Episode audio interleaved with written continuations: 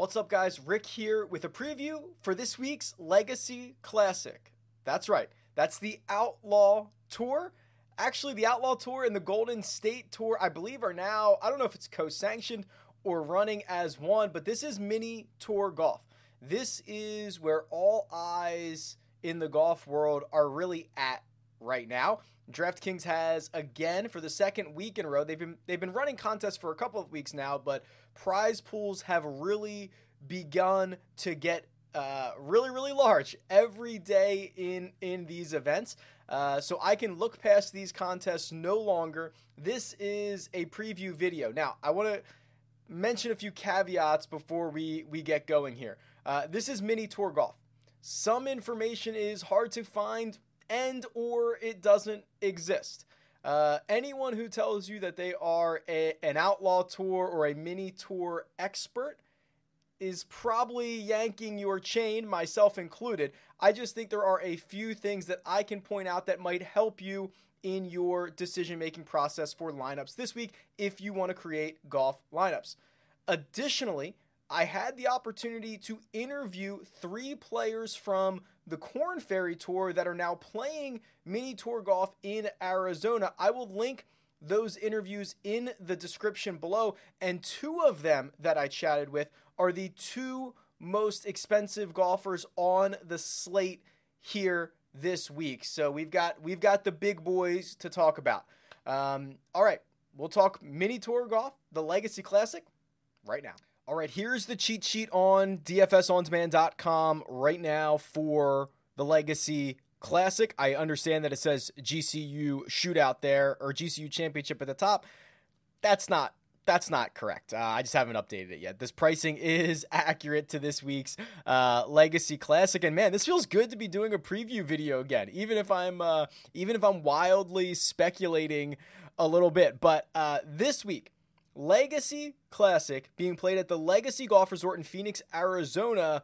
If that sounds familiar to you, it's because this tour basically played here two weeks ago. It was Tuesday and Wednesday, April 21st, April 22nd. That was literally the, the, the, the event before last. Uh, Nico Galetti won that. He is not in the field this week, so we don't have that champion, but I am going to be referencing that event from just two weeks ago throughout this video. So, where do we go here? KK Limbhasut at the top at 10,700, Dylan Wu 10,400, Jeremy Paul 10,002, and Matt Picanso. I will also mispronounce a lot of names during this. Uh, Limbhasut is correct, though. I'm positive about that one. Those are the four guys over $10,000. Now, generally speaking, most weeks. Um, I'm not a huge fan of paying up for the most expensive golfer when you have PGA Tour golf.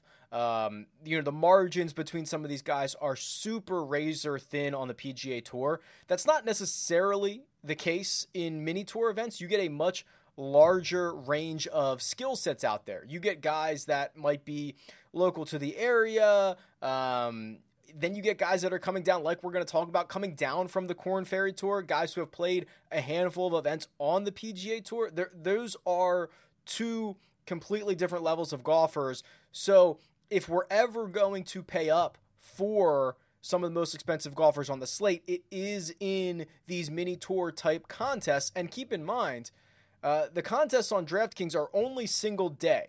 Uh, we have not seen a rollout of uh, multiple uh, events, uh, multiple day events yet. Everything is a single round showdown, which of course increases the volatility even more.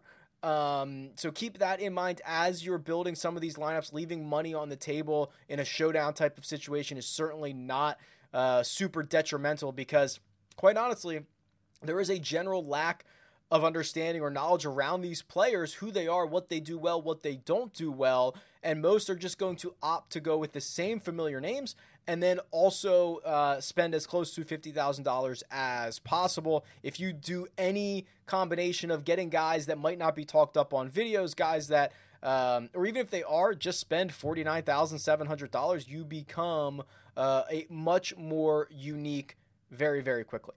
Let's talk about the couple guys at the top because uh, KK Limbhasut and Dylan Wu are two that I was able to grab uh, and chat with for a bit last week. Again, these, or it wasn't even last week; it was two days ago, uh, or yesterday. I don't even know. Time time doesn't even make sense anymore. Um, go listen to those. KK is uh, a guy out of Cal. Uh, five years at Cal, he was a redshirt senior. He played on the Collin Morikawa teams. Uh, he is, I believe, he has conditional status on the Korn Ferry Tour. He had his best finish in Mexico before the Korn Ferry Tour went on hiatus. He was the winner of the GCU championship last week, and he did it in pretty spectacular fashion. He went out and shot a course record 61 in round number one, which beat the uh, the previous course record by two shots. That usually doesn't happen. Course records usually drop by a shot and then maybe by another shot to to beat it by two full shots is pretty impressive stuff. KK does that, and it was no surprise. Um, you know, KK was 12 to 1 last week. Uh, I have not seen betting odds for this week, but I imagine he's probably going to be shorter, um, shorter than that and he was knocking at the door. He was he was telling me his game his game was in great shape. He was he was he had like three top fives in his previous four starts. He was feeling really good about himself and finally breaks through and wins last week at the GCU championship. So to get him back at the Legacy Golf Resort where 2 weeks ago he finished in third place at that event that uh, Galetti won it feels like KK is going to be able to continue the momentum, all all systems firing. Um, I really like him in this spot for sure. Now Dylan Wu right behind KK at ten thousand four hundred. Um, I believe he has still has the best official world golf ranking of anybody in this field. He was 304th, I believe, at last check. Um, to to me, Dylan Wu is he's the best player in this field. So the fact that you're getting him at a $300 discount from KK is pretty interesting, but I'm not sure, and this is not a knock against Dylan Wu in, in any way. The comments that he made to me were much more big picture than this week, right? Uh, Dylan Wu is going to make sure that he peaks when the Korn Ferry Tour comes back. He he had like four top 10 finishes or top 11 finishes in the first six starts of the year on the Korn Ferry Tour. He was playing awesome to begin 2020. I think he finished um, T12 in Mexico, which was the last event before the Korn Ferry Tour went on hiatus. I believe, and the vibe that I got from him and the discussion that we had was he's trying to peak for when the Korn Ferry Tour comes back, and he and he should. There is so much at stake um, for for if he if he gets into the top ten, could potentially get access to alternate events on the PGA Tour next year. I, I feel as if he feels there's much more to play for, and that he's treating these mini tour events um, as just staying sharp. Now, that does not mean that if you put him out there, he's not going to go for the win, right? He's not going to just foot down on the pedal and, and, and stomp these guys. I, I certainly think he would. I just believe that, you know, there might be something he's working on. There might be, like, his main goal, his main focus is to peak for when the Korn Ferry Tour comes back. So that is my only hesitation with him. I still believe he is the, the probably the best player in the field for a $300 discount off of the top player. Just keep that in mind over the course of the next few days. In terms of cut numbers, so I believe there's 75 golfers in the field this week. It is a three round event, and I believe the cuts are always half the field. So it'll be it'll happen after the second round, which would be after Tuesday's round. There would be a cut down to presumably 35 and ties or 36 and ties, something like that. Um, I'm pretty confident about that. And um, so, but for for us, that really only matters for final round. For I should I should not call it final round for Wednesday showdown, where you know you obviously don't want to roster anybody who's missed the cut, but also remember that there is no finishing position points involved.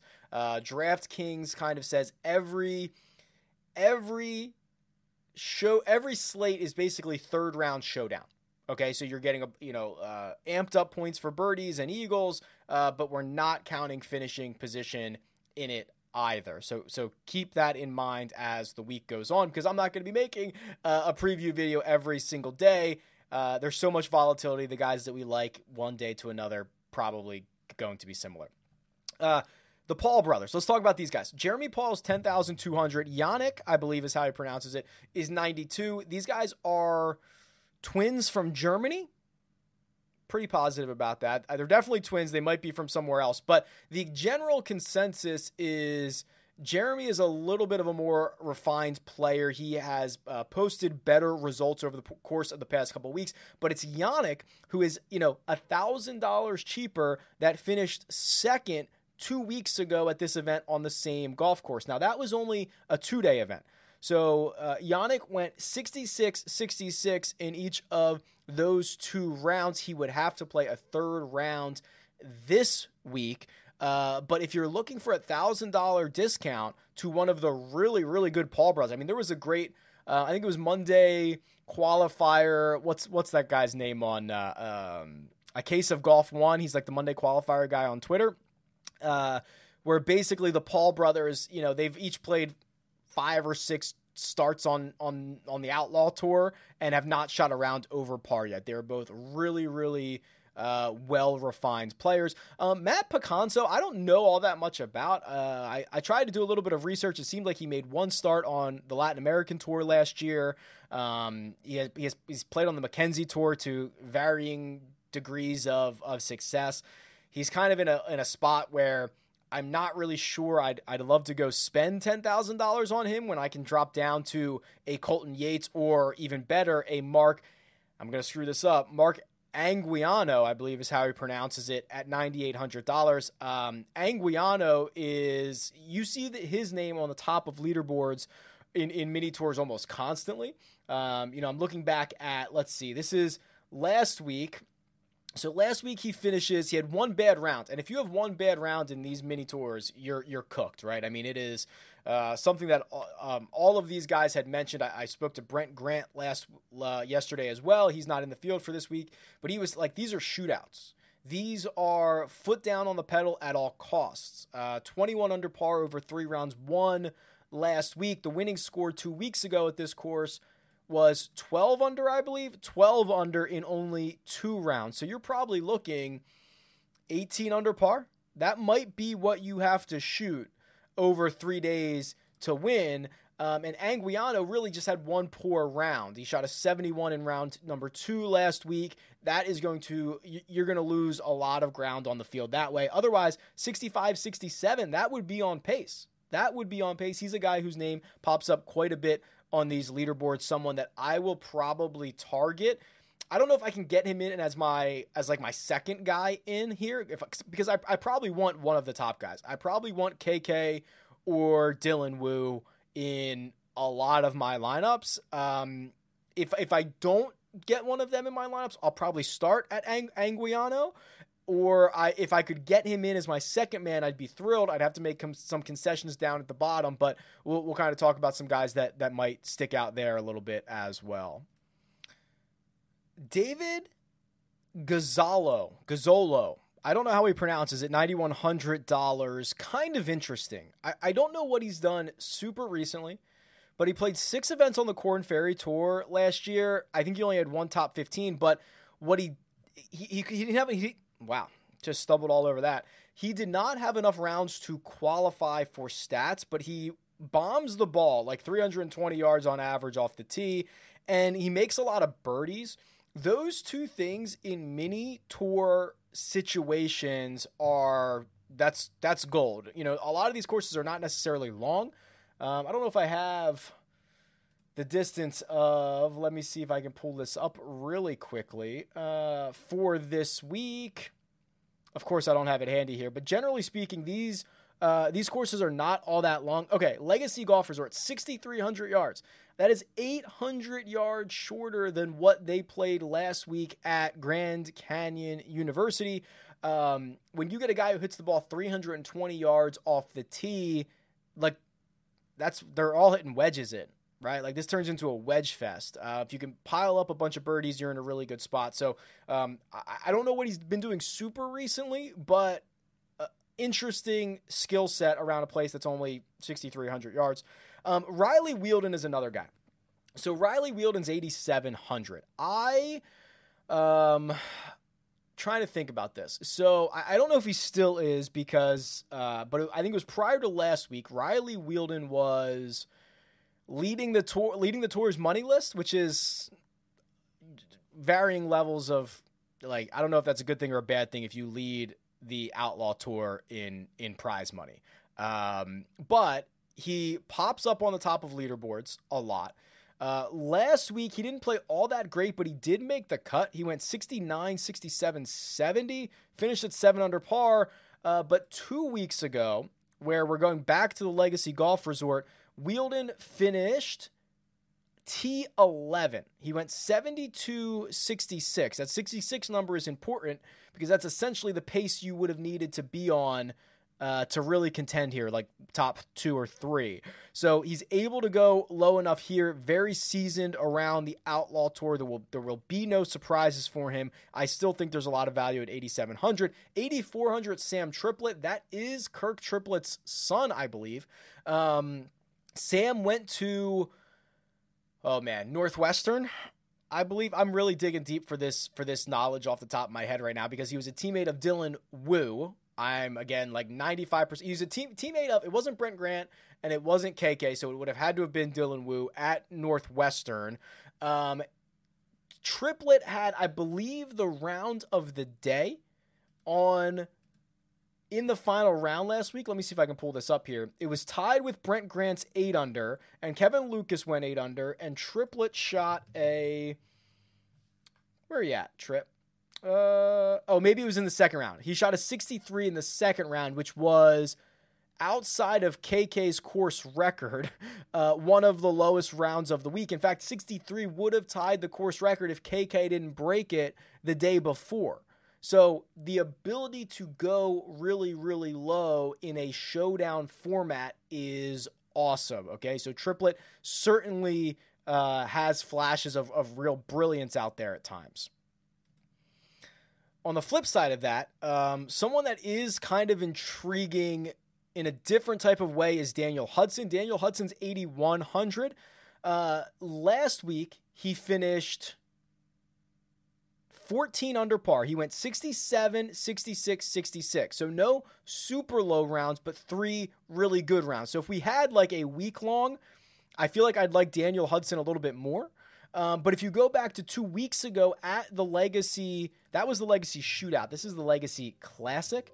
Uh, wow, why can't I type right now? Daniel Hudson shot a 68 in round number one, 76 in round number two. So a little bit concerning to have that big of a difference between. Uh, you know, uh, difference in scores, right? To have an eight shot difference to go five over par. If you go five over par, in a mini tour event, you are dead in the water. Now, much better last week. So I'm I'm kind of interested in getting back on that bandwagon. Now, let's talk a little bit of value because this is what you might have to do. Oh, also, by the way, this is Sam Saunders, right? Samuel Saunders at 7,200. That is the Sam Saunders, which I hate to do it because I, I, I openly mock this all the time when announcers do it. The grandson of Arnold Palmer, right? Like that's that's I'm like 90% sure that's him. Let me confirm. Okay, it is not. These are two completely different guys. Uh, that's why I will double check and do my homework here. Samuel Saunders is from Albuquerque, New Mexico. He is not Arnold Palmer's grandson. Um, and he plays basically on the PGA Tour, Latin America, and the Mackenzie Tour, but he has not been on either one of those tours in a couple of years. So I will be uh, disregarding Samuel Saunders, and we will act like that conversation uh, never happened. Now, Nick Armand or Armin, I, it was pronounced differently than what I thought when when there was a, a live stream of this on Periscope, but he's 7,400. He's someone that I had earmarked last week. And um, played really well for two of the three rounds. He went 65, 73, 66. Obviously, that second round is going to be a problem, but here's the thing in showdown scoring, he would have he would have been a really great selection in two of these three rounds, 65 and 66. He finished T22, five under par in the final round. He was six under in round number one. That's all good stuff. Um, let's see if he played two weeks ago. I don't think he did. Doesn't look like he was in the field, but he's someone that I'm probably going to be investing back into uh, this week. I, I do like that. And then Carson Roberts, he was probably probably the biggest disappointment. Um, he did end up making the cut last week. He went 68, 68, 72, but I, I felt like he is uh, uh, much better than that. Um, did not play two weeks ago. Let me see if I can pull up his um, his mini tour results here. Okay, yeah, this is why I liked him. Um, he barnstormed the field three weeks ago. I guess it'll be four weeks ago. April 7th to the 9th, the Orange Tree Classic. Carson Roberts wins by six shots. He goes 63, 64, 66, wins by six over Nico Galetti, Nick Mason, Colton Yates, Riley Wheeldon. This is kind of before there was that real influx of Korn Ferry Tour players and Mackenzie Tour players and stuff like that that, that came here to try to get uh, to stay sharp. This is like, to me, and this is like the the start of it. Like when Alex Cejka was in the field, this was like the absolute start of everyone kind of turning their attention to to mini tour. At least some people starting to say, "Oh, this is still golf that's going on somewhere." Um, and, and he just he just barnstorms everybody a couple of weeks ago. So the fact that he is now here, seven thousand uh, dollars. The week prior to that win, he was T five. Two weeks prior to that, he was T two.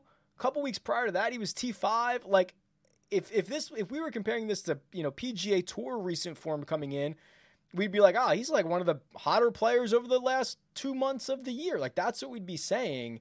And he's seven thousand dollars. Now he hasn't played as well since then, but there's longer. I mean, it's still within the last two months. Longer term form, longer term form there. Um, I, I think that's interesting. Now I will I will tell you after that. There's a lot of these guys down here under seven thousand dollars that I don't know um, and I don't know anything about. And some of them have some experience out here. I mean, if you if you just sort by birdie or better, let's see what I can find out. Uh, really lo- small sample sizes on a lot of these guys. Um, I'm trying to find the first like like Ryan Wallen. I've got three rounds on him, 35% birdie or better. Um, I'm trying to find value, guys. Caleb Ramirez, I have six rounds on. He's 6,900. He's kind of up in the top 15 or so guys. So you, would assume that would level out uh, as they play more rounds, but at least at least throwing it out there. I'm probably not going to play too many guys under this seven thousand dollar range. I'll probably stop at Carson Roberts, or maybe if I'm doing a a cascade, or I'm just trying to get be different, maybe I'll swap out for um, what who uh, Thomas Lehman is here. That's Tom Lehman's son. Um, maybe someone like that, but I, I, don't know a lot about these guys underneath here, so I'll probably just stay away. Um, that is my research for this week. Uh, I hope that that helps you set lineups. The prize pools are pretty significant. Let me see if I can pull one up here. Yeah, I mean, round one the round one showdown is $25,000 to first $10 buy in. That's significant stuff.